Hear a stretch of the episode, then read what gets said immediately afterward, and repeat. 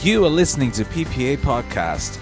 To learn more about our church and our gathering times, visit us online at perth pentecostal assembly dot com dot a u.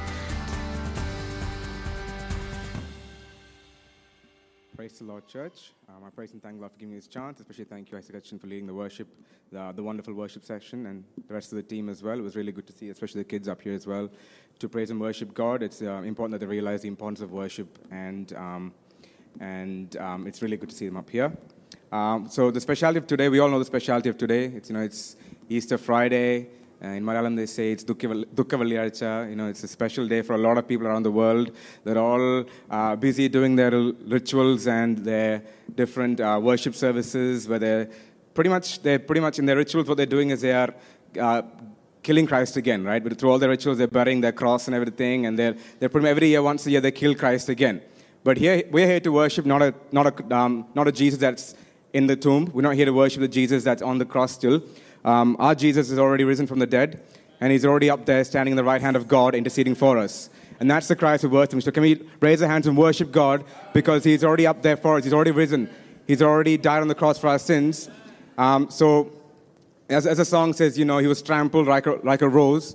He he died for you and me, right? He thought of us when he was dying. He, you know, when he was dying on the cross two thousand years ago, he thought, you know, I'm dying for Stefan, I'm dying for David, I'm dying for Roy. He was thinking of each and every single one of us when he died on that cross. So that's the Jesus that we're worshiping today. So let's um, let's forget all those ritualistic worships, and on this Friday, this Easter Friday, let's think about the Jesus that has already died and has risen and is interceding for us with the Father. And with that same theme, that one Jesus, we're going to look at today how we can worship that God. How can we worship God through our lives? And that's going to be my um, theme or my topic for today, is worshiping God through our lives. And I'm going to go through eight ways in which we can worship God. Um, it's just a picture that I found. You know, this is a funny picture that I found. When people raise their hands, they think it's like an antenna you can connect. There's nothing wrong with raising hands. I mean, I raise my hands, but it's just a funny picture that I found. But um, obviously, when you raise hands, you, you connect to God. But if you think raising hands is going to reach God, then your hands will have to be a few thousand kilometers long, and it still probably won't be enough. So, but it's, it's you know it's good to raise your hands and worship God. So going into the first thing, so worship, right? So I've got a few words up there on the slide. Um, they're all different words. You got words like respect, exalt, venerate, praise, idolize. These are all words that you would relate to people that you worship. Right? If you worship someone, you exalt them. If you worship someone, you admire them. If you worship someone, you respect them.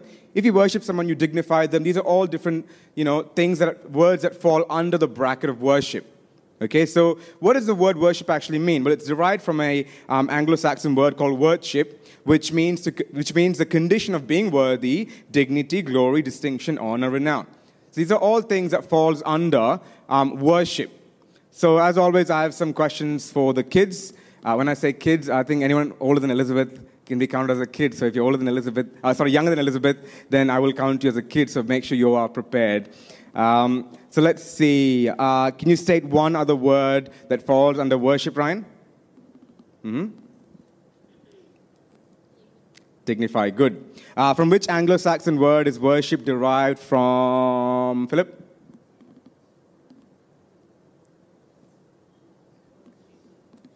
Worship, good.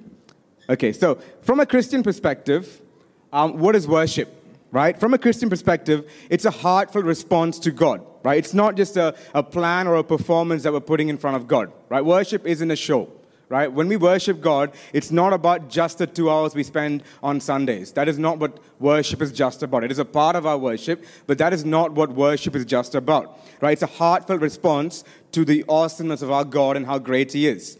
You know, the way we worship, how do we worship God? It's the way that we live our lives. That's how we worship God. It's our lifestyle, right? It's a way of life, and the way we choose to live our life, that's how we can worship God on a day-to-day basis. It does not stop on, um, it does not start on Sunday morning, eight o'clock, and finish at Sunday afternoon, twelve o'clock. The worship is not those three or four hours that we spend. Worship is every single minute, every single hour that we are living on this earth. We are worshiping God, and that we can do that through our lives, through the things that we do in our lives, through the way we live our lives. So I'm going to go through a whole bunch of different ways, eight um, specifically ways, in which we can worship God through our lives.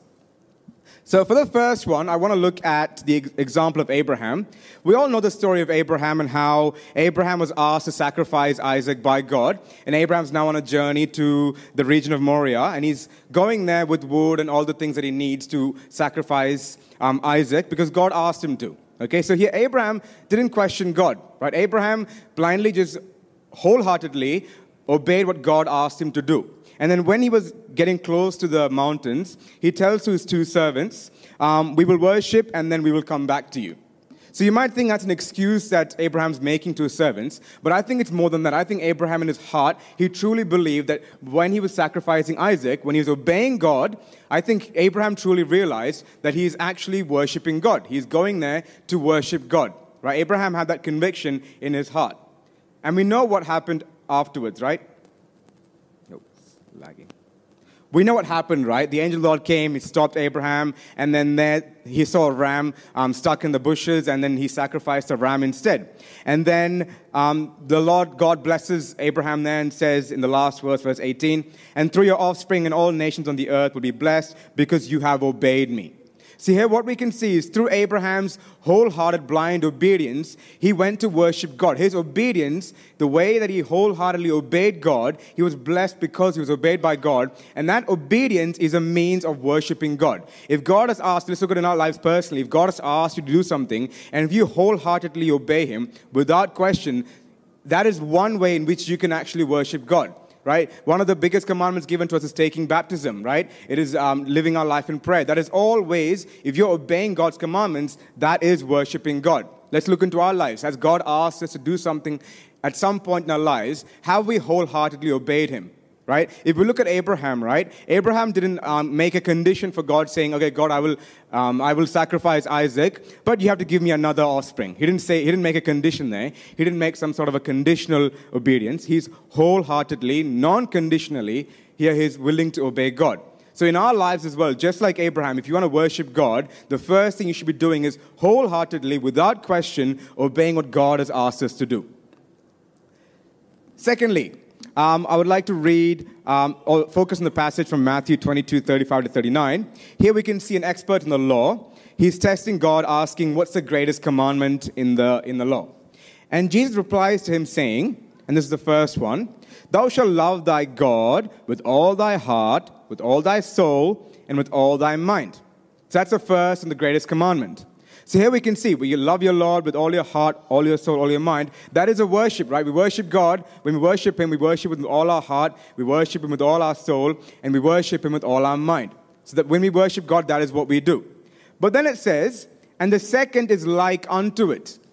That means we always say the first is the most important, but here it says the second is like unto it, which means the second one is just as important as the first one. And it says, thou shalt love thy neighbor as thyself. So here, it's not just about worshiping God with all your heart, with all your soul, with all your mind. The second commandment of loving your neighbor as yourself is just as important when it comes to worshiping God. How can you get one of your fellow neighbors or your fellow brethren or your fellow relatives or your, your person that you know in your workplace, how can you get them to know God and spread the gospel if you don't love them as much as you love God? Right?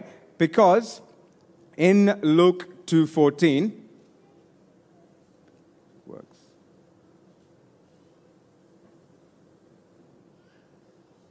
Like in Luke fourteen, two fourteen, can you switch the verse? It's not working.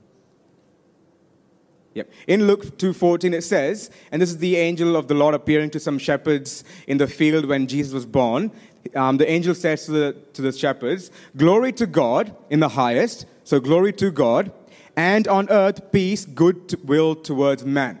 So glory to God, yes, worshiping God with all your soul, mind, and spirit and heart. But then at the same time, you need to have goodwill towards man.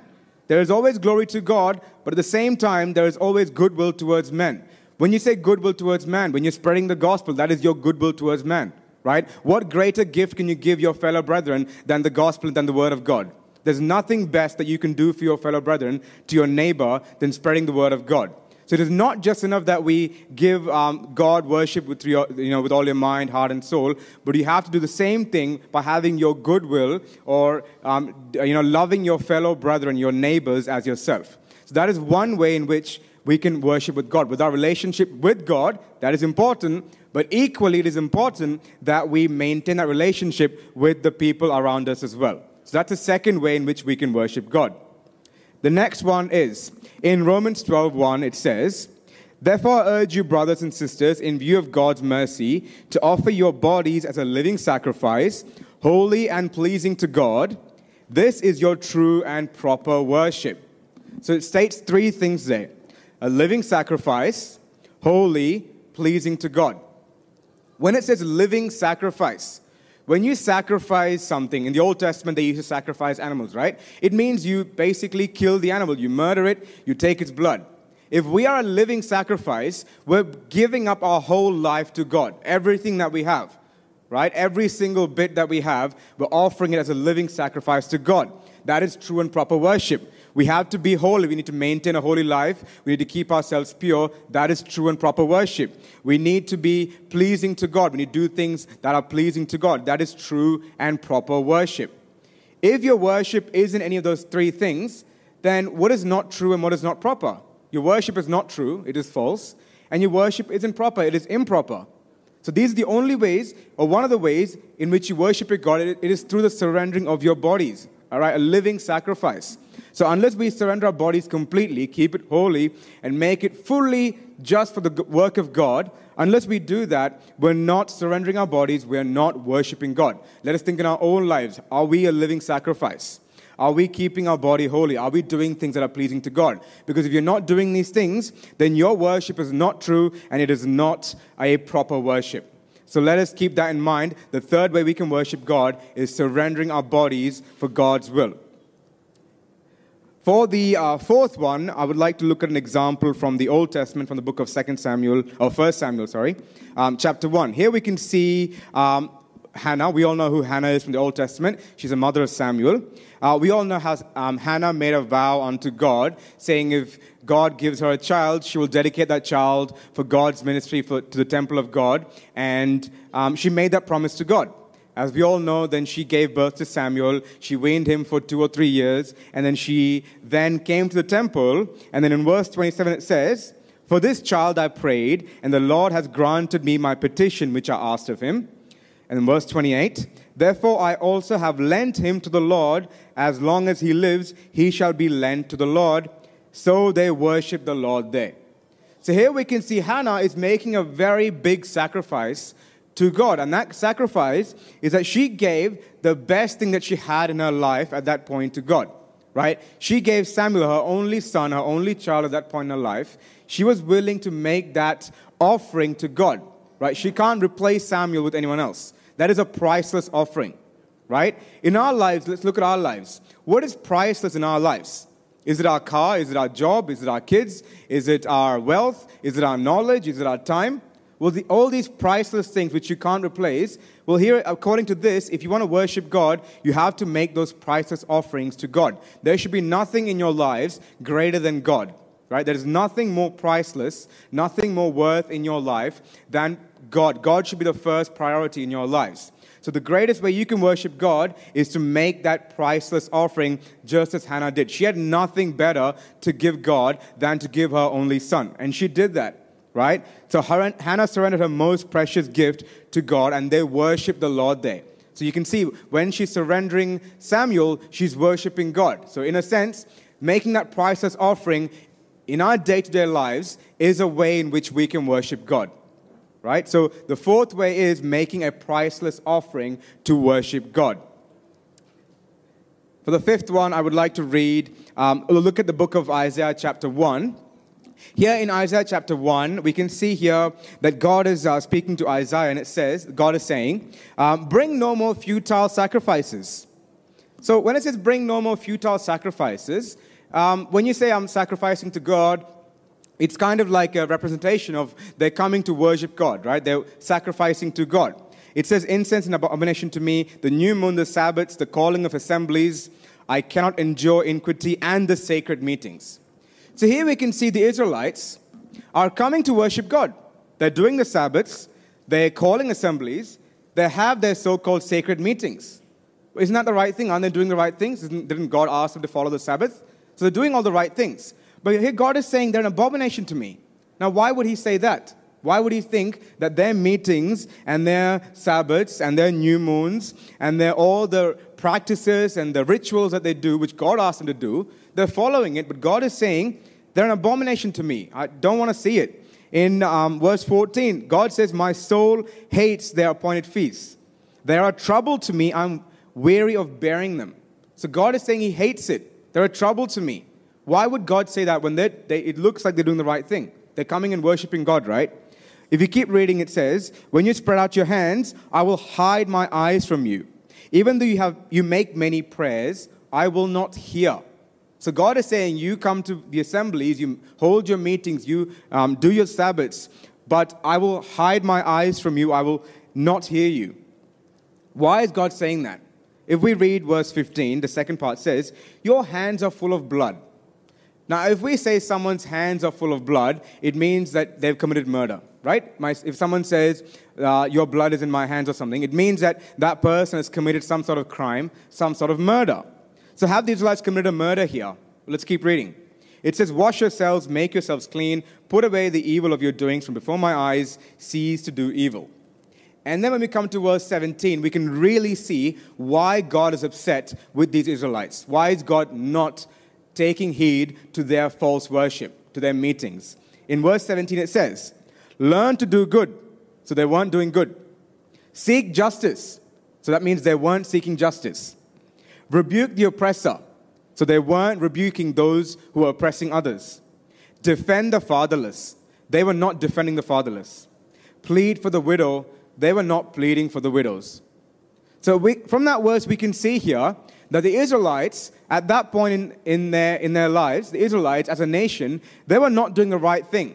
All those people mentioned below, the, those who want justice, the oppressed, the fatherless, the widow, these are all people that are in need.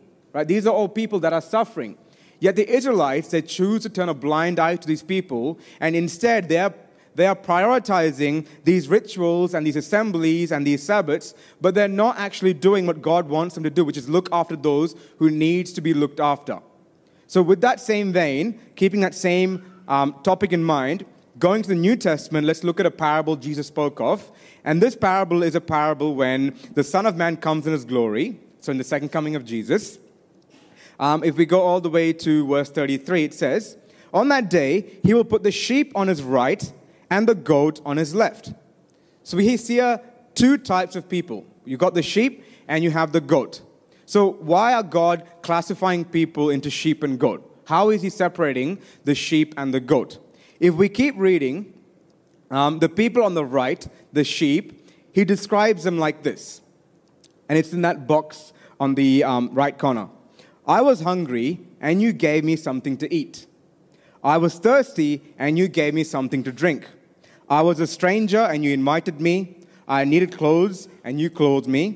I was sick, and you looked after me. I was in prison, and you came to visit me. So here we can see a lot of the, the all the things mentioned here are things that you would do for someone in need. Someone's sick, you look after them. Someone needs emotional help, you provide them emotional help. Someone needs some sort of a physical help, you provide them with that help. So here we can see these sheep that God has put on the right-hand side, who God says will be blessed, in the blue it says, um, will be blessed by my Father, take your inheritance. So these are the ones that are going to heaven. So God separated the sheep by saying, these are the ones that are done so and so and so and so for those who needed so and so and so. They needed food, they needed clothing, they needed visiting. So these people, these sheep, actually have no idea why they're sheep. Because they ask God, going, God, when did we do these things to you? Right? I don't, we don't remember doing these things for you. We didn't clothe you. We didn't give you food to eat. But then Jesus here says, or the parable the king says, truly I tell you, whatever you did for one of the least of these brothers and sisters of mine, you did for me. What that means is these sheep, right, they actually had no idea they were actually doing it for God. They did it because they wanted to do it. They didn't do it thinking that God um, will see it, right? They did not do these deeds. They did not feed the hungry. They did not clothe those who need clothing, thinking God is watching them. They did it because they felt that they had to help those who are in need. Many times I've heard people um, saying, "Oh, for my uh, goodness of my kid, so my blessing will be my or blessing. God's blessing is on my kid. I'm going to feed a hundred poor people." Or people say, "I'm going to make this sort of a uh, charity contribution because I want to be blessed." That's not what this is talking about here. It is not talking about you consciously going and giving some money to people because you want God to uh, you want God's favor on your lives. This is talking about the people who, in their day-to-day lives, through their lifestyle, they're helping people around them and they're doing things for people because they think they have to. It is not something they do because they want to f- win the favor from God. In our own lives, let's think about all the people that are around us, our fellow church members, our friends, um, people in our workplace, people who might need financial help, people who need emotional help, people who might need some food when they're sick, people who need someone to drop them off somewhere, people who might need various different helps in their life. Are we doing all those things for those fellow believers? Because if you do those things, God is saying that you are the sheep. You are those who will inherit the kingdom. Because the one on the left, it says, "I was hungry, you did not feed me. I was thirsty, you gave me nothing to drink. Stranger, you did not invite me. Um, needed clothing, you did not clothe me. I was sick and you did not look after, um, look after me." And those people ask, "Well, God, when did I see you needing all these things?" And God is saying, "Well, because you did not do it for one of the least of these of mine, you did not do it for me." So one of the ways in which we can worship God is through our charitable works. And that word is, I don't want to take you guys to take that word in a very wrong meaning, because charitable works does not mean just do, you know, giving money to some charity and then saying, "That's what I've done my charitable work." This is the charitable work that you do in your day-to-day lives by helping those around us. That is the work I'm talking about, not about just giving some money to some organization and saying, "I've done my part, that's it." It is about helping those who are in need around us and not turning a blind eye to them because you know in your heart that those people need help, therefore you help them. So one way in which you can worship God, and that's where the Isaiah part comes into it, because here God is saying, "I do not accept your worship because you are not doing these things that the sheep did." Right? So if you want to worship God, you need to be able to do charitable work to those around you. So that is another way in which you can worship God. So think in your own hearts. Think about all the people around you who need your help. Are you doing what you're meant to be doing? If not, let us reconsider and correct our ways. Uh, for the sixth, I would like to focus on the book of Philemon. Here, um, I just want to touch upon Onesimus. In the book of Philemon, it mentions a man named Onesimus. I'm sure a lot of us, through various messages, have heard about Onesimus. So Onesimus was a man or a servant or a slave. He used to work under Philemon as a slave. And then Onesimus um, did a wrongdoing to Philemon. He stole something from Philemon and he ran off. And then in the city of Rome, Onesimus gets captured and he's put in prison. In prison, he meets Paul. And then through Paul, Onesimus comes into Christ and he is a changed man.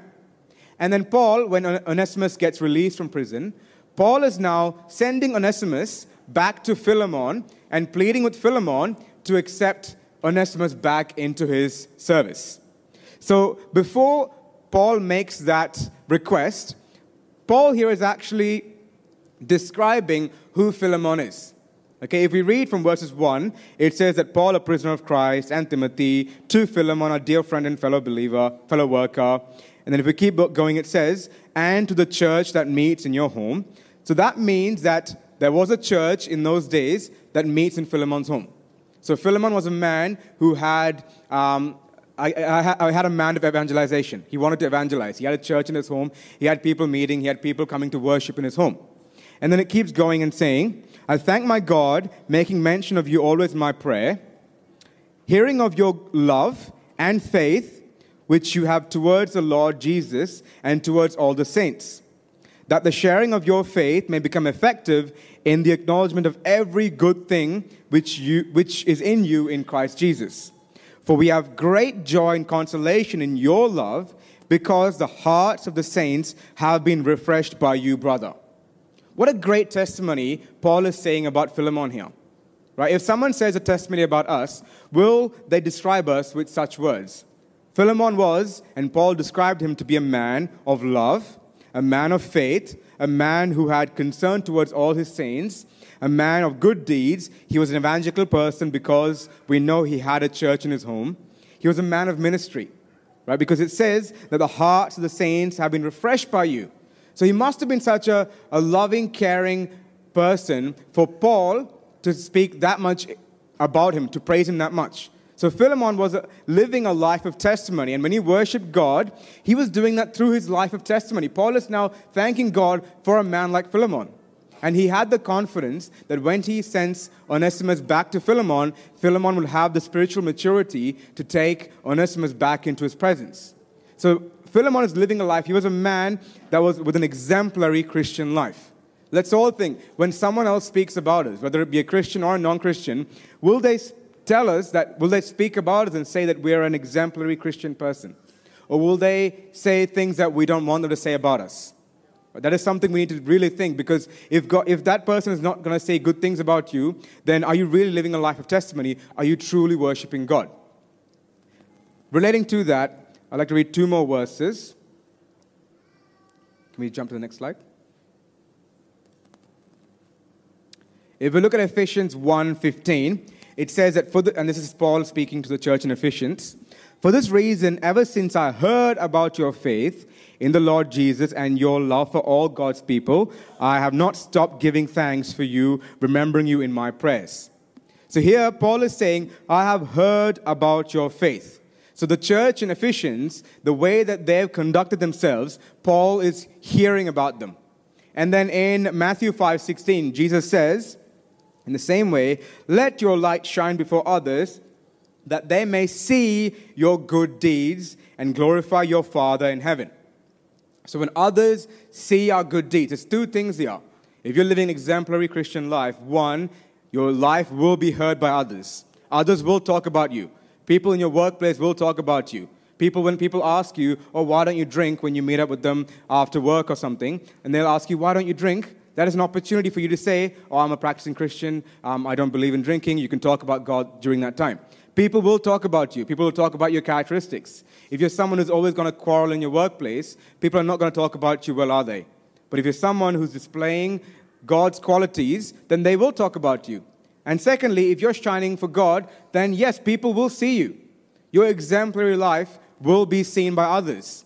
So your worship should be led by a life of testimony. So your worship without a life of testimony is pointless, because if others aren't going to see that you are um, leading that exemplary life, then how is your worship worthy enough to reach God? So one of the ways in which you can worship God, and let's all think in our own lives, are we leading a life of testimony? What is others going to say about us? Are they going to see and hear about the great, wondrous things that we do for the Lord? So that is uh, the sixth way in which we can worship God, that is by leading a life of testimony.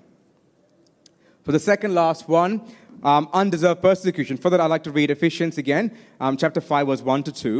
Here it says, "Follow God's example, therefore, my dearly loved children, and walk in the way of love, just as Christ loved us, and gave himself up for us as a fragrant offering and sacrifice to God." Fragrant offering and sacrifice to God. That is your worship to God. Now, how did Jesus worship God? He did so by giving himself up for us. If we go to First Peter chapter four, from verse fourteen to sixteen, here Peter says, "If you are insulted because of the name of Christ, you are blessed." So if you're insulted, it is not actually a reason for us to come home and cry about it. Here it says that you are blessed. If we come to verse sixteen, it says, "However, if you suffer as a Christian, do not be ashamed, but praise God that you bear that name." If you're worshiping God, then you will have undeserved persecution because you're standing for the Lord. You might remember last time um, I put an image up with the Jesus fish saying, if you hold that Jesus fish up on your shoulders, then people will target you. It is inevitable. But that is not a reason for you to shy away from God or be sad about, because here Peter is saying, if you're suffering as a Christian, if someone persecutes you, whether it's emotionally or physically, then don't be ashamed, but praise God. Your praise, so worship to God when you're getting undeserved persecution. But remember, the persecution shouldn't be because of our mistakes, because in verse fifteen it says, if you suffer, it should not be as a murderer or thief or any other kind of criminal or even as a meddler. So if we get into trouble ourselves and then say, oh God, I'm being persecuted for your name, that's not going to work. It has to be in the name of the Lord. So don't get into trouble in your workplace and get firing from your boss and say, oh God, I'm being persecuted, praise your name, right? It is only if you're standing for God's name that when you go through undeserved persecution, that you are doing for God. And persecution does not just mean physical, right? I know a lot of evangelists in India, especially North India, we always hear Pastor will speak about um, all the evangelical workers in Orissa going through physical perse- persecution. That is definitely one kind of persecution. But another kind that maybe applies to us more is emotional persecution or intellectual persecution. People always question us on our beliefs. People ask you, and, and I've had people tell me, you're an idiot for believing that all the animals fit in Noah's Ark. All right? People have called me a fool for believing things that are in the Bible. That is an emotional persecution. We all go through it at some point in our workplace, in school. I'm sure all our kids definitely at some point, when they stand for God, they will definitely go through it. That is undeserved persecution. When you go through that persecution, when you still stand by and say, no, I believe in the Bible, you, God is actually, you're actually worshiping God. It is a praise to God. So be thankful, be grateful that you are going through the persecution, because through that persecution, you're actually worshiping God through your lifestyle. That is a lifestyle choice that you're making to worship God. So the seventh way is through your undeserved persecution, you are worshiping God. And the greatest example that I can give, none other than Stephen from the book of Acts. He was the first martyr for Christ, and he, while being stoned, it says that he looked up to heaven. Imagine if we're being stoned, the first thing we'll do is we'll throw our slippers and we'll make a run for it. But here, Stephen, when he's being stoned, he's looking up to heaven, he's worshiping God. And what does he see? He's filled with the Spirit, and he sees heaven open, and he sees the glory of God, and he sees Je- Jesus standing at the right hand of God. I'm sure none of us here have seen a sight as great as this. In the midst of being persecuted, in the midst of all that pain and humiliation, here Stephen chooses to worship God. So in the same way in our lives, when we're being persecuted, can we replicate Stephen in our lives and worship God in the midst of our persecution? That is a lifestyle choice that we need to make. And finally, fellowship. Uh, I don't want to read through the whole portion here, but this portion is the portion after Peter makes that great speech or message on the day of Pentecost to the people that gathered, and then around three thousand people were added to that name. And afterwards, I'm just going to highlight those bold words that I've bolded. It says there that they devoted themselves to fellowship, to the breaking of bread, to prayer. They were filled with awe. Um, the believers were together. Um, they... Um, shared possessions to give to anyone who had a need. They were meeting together. Um, they were glad with sincere hearts, praising God, enjoying the favor of all the people, and the Lord added to their number. So here we can see a great church here, a great multitude of people gathering. They're sharing with each other. They're meeting together. They're devoted to each other. They're praying. They're listening to the apostles' teachings. They're breaking bread. They're sincere to each other. At the end, what does that all accumulate into? What are they doing? They're praising God. They are worshiping God. When they're all gathering, fellowship is an important aspect of worshiping God.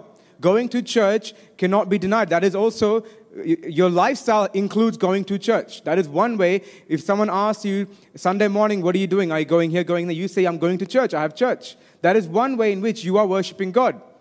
Choosing to stay at home, and I know a lot of people, I know a lot of people choose to stay at home and say, oh, I'm attending online worship, I listen to all the messages online, there's beautiful songs I can listen to on YouTube. That's all great, that's all good for our spiritual growth, but that is not enough to worship God. You still need to go to church on Sunday, you need to raise your hands, you need to sing songs, listen to messages, have your fellowship with your brother, brethren, and that is one way in which you can worship God. So there's no excuse for any believer to say that I don't need to go to worship service. Yes, you definitely do need to go to worship service, because here, based on this portion, we can see they're meeting together and they're praising God. So that is one way that you need to worship God, strengthening each other, meeting together, breaking of bread. That is all an aspect of worshiping God. So you definitely need the fellowship to worship God. So we've looked at eight different ways to worship God. Um, I think the choir team maybe come forward as well during this time and get ready. So let's recap what we looked at today. We looked at how, through our lives, we can worship God. Now, I've got a little checklist here. As Australians, we all love our checklists. In my workplace, if I have to do something, there's like fourteen checklists I have to follow. Pastor always talks about the checklist that he has to follow in his workplace, all the safety checks and everything. So I'm giving you all a checklist. Um, within your hearts, you tick it yourselves, right? Are you wholeheartedly, completely, non-conditionally, are you obeying God? Are you maintaining a relationship with both God and equally with people? Are you surrendering your bodies completely as a living sacrifice, holy and pleasing to God in your lives? Is your prop- worship true and proper? Are you making that priceless offering, giving that one thing in your life that you value the most? Are you putting God above even that thing in your life? Are you doing charity works, not giving just to charity organizations, but helping those around you because you know you have to, because that's what God wants you to do? Are you living a life of testimony? Are you going through undeserved persecution, standing for God's name?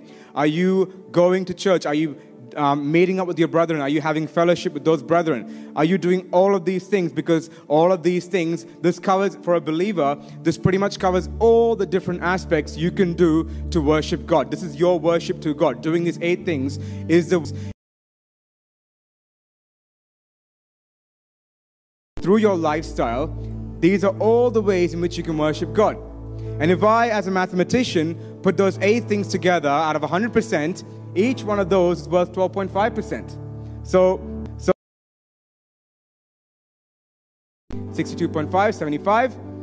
Well, guess what? Even if you're getting twelve point five or eighty-seven point five, God wants one hundred percent from us. So actually, even if you're getting twelve point five percent or eighty-seven point five, it's still not good enough in the presence of God. You need to do one hundred percent every single one of these things, including myself. I'm not saying I do any of these things. I'm not saying I do these things, including myself. one hundred percent we have to do every single one of these things, because that is your worship to God. That is your lifestyle worship to God. So let us now focus on our lives. Think about, what do we do in our lives? What do I now need to do to make my worship to God through my life into a hundred percent worship? Let us be taken up with God when God comes in second coming. Let us God look at us and say that, yes, you've done all these things for me. Child, come with me. So let us now, with a prayerful heart, um, thank God, and let us and thank you for this time. May God bless you with these words. I'll hand over to the worship team. If you were encouraged by today's talk, be sure to rate and subscribe us on our podcast channel on Anchor, Spotify, or wherever you stream your podcast. To experience other talks and videos, visit us on YouTube and Facebook, or on our website at perth pentecostal assembly dot com dot a u. Thank you for listening.